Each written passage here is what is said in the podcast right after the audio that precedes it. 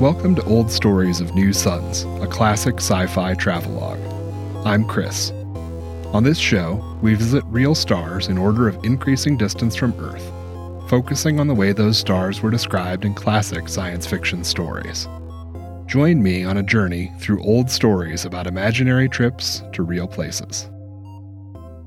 This time on Old Stories of New Suns, we'll be traveling to Proxima Centauri, the nearest star to the Sun, as it was imagined by Murray Leinster in his nineteen thirty-five story, also called Proxima Centauri. Other than the Sun, Proxima Centauri is the nearest star to Earth. It's four and a quarter light years away. In our one G ship, the trip will take us a little over three and a half years, thanks to time dilation, but almost six years will pass for the folks we leave behind. Proxima is technically part of the Alpha Centauri system, but it orbits the other two stars in the system once every five hundred fifty thousand years, almost a quarter of a light year from them. Even from Earth, Proxima is separated from Alpha Centauri by over two degrees. That's more than four times the diameter of the Moon. So we'll consider it a separate entity. The star is a red dwarf that would need to be around seventy times brighter than it actually is if you wanted to see it from Earth without a telescope. Only in the last few months of our journey can we see Proxima Centauri without help. In his nineteen thirty-five story, Proxima Centauri, Murray Leinster sets the scene for us.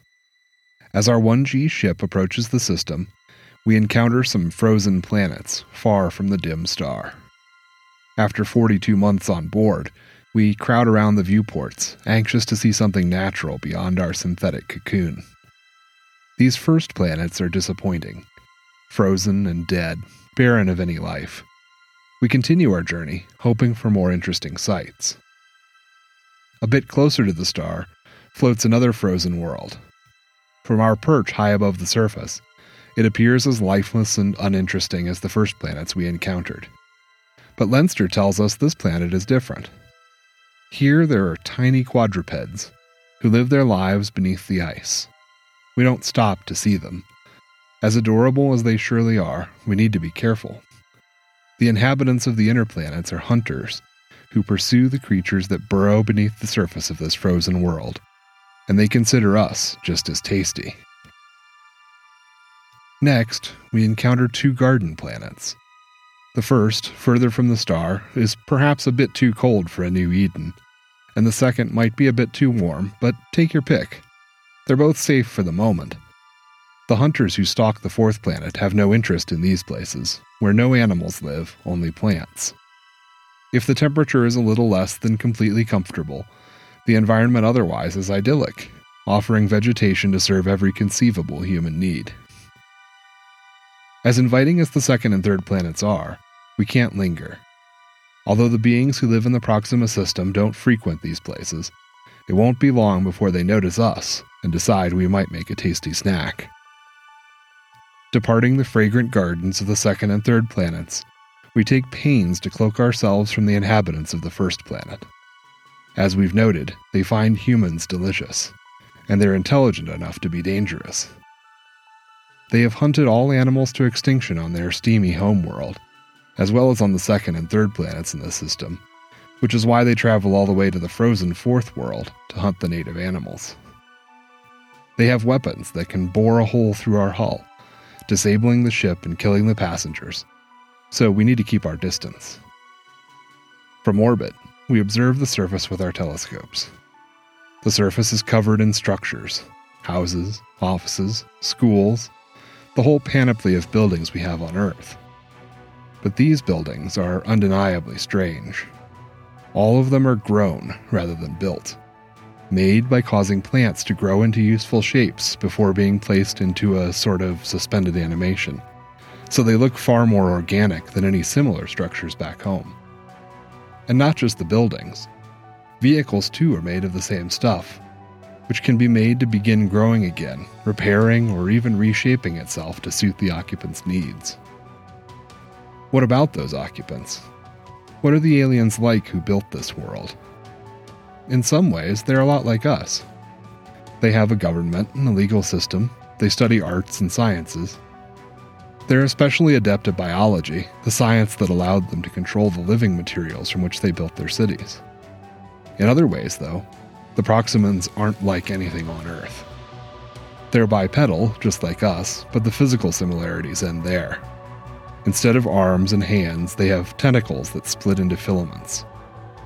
Their limbs, both arm tentacles and legs, are completely flexible, with no identifiable joints.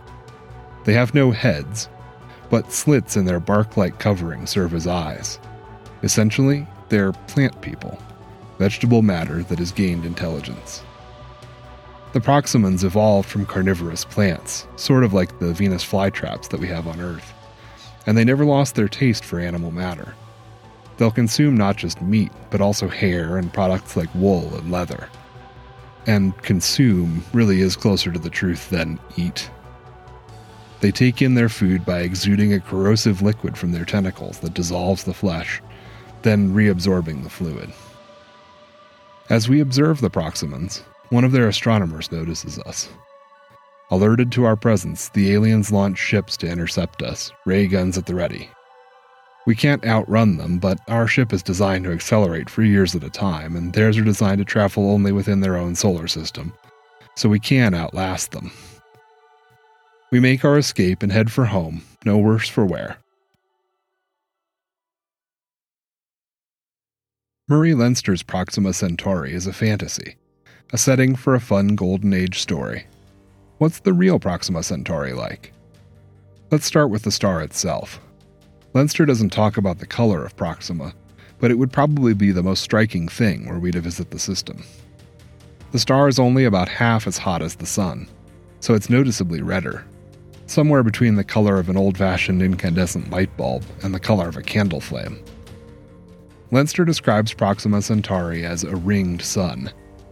We usually think of planets, not stars, as having rings, but stars can have them under some circumstances.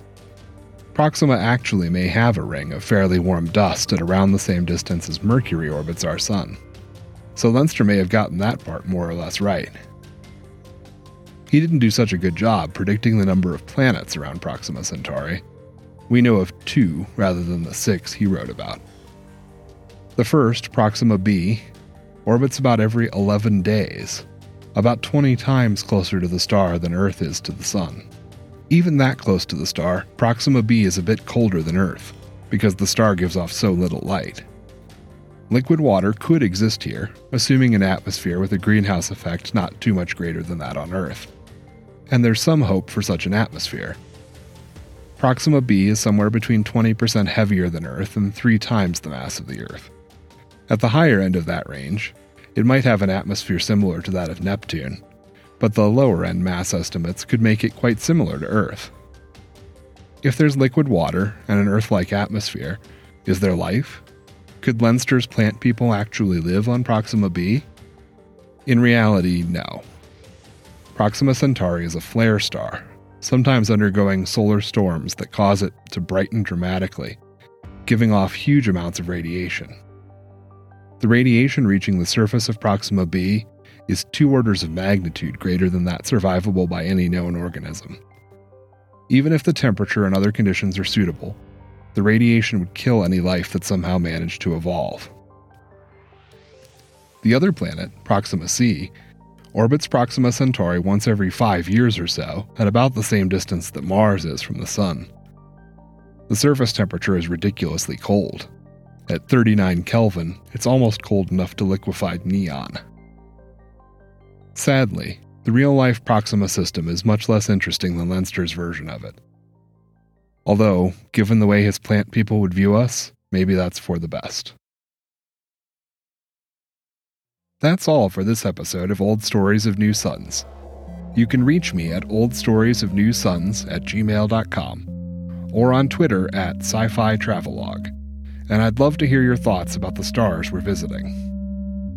I hope you'll join me next time for another old story about another new sun.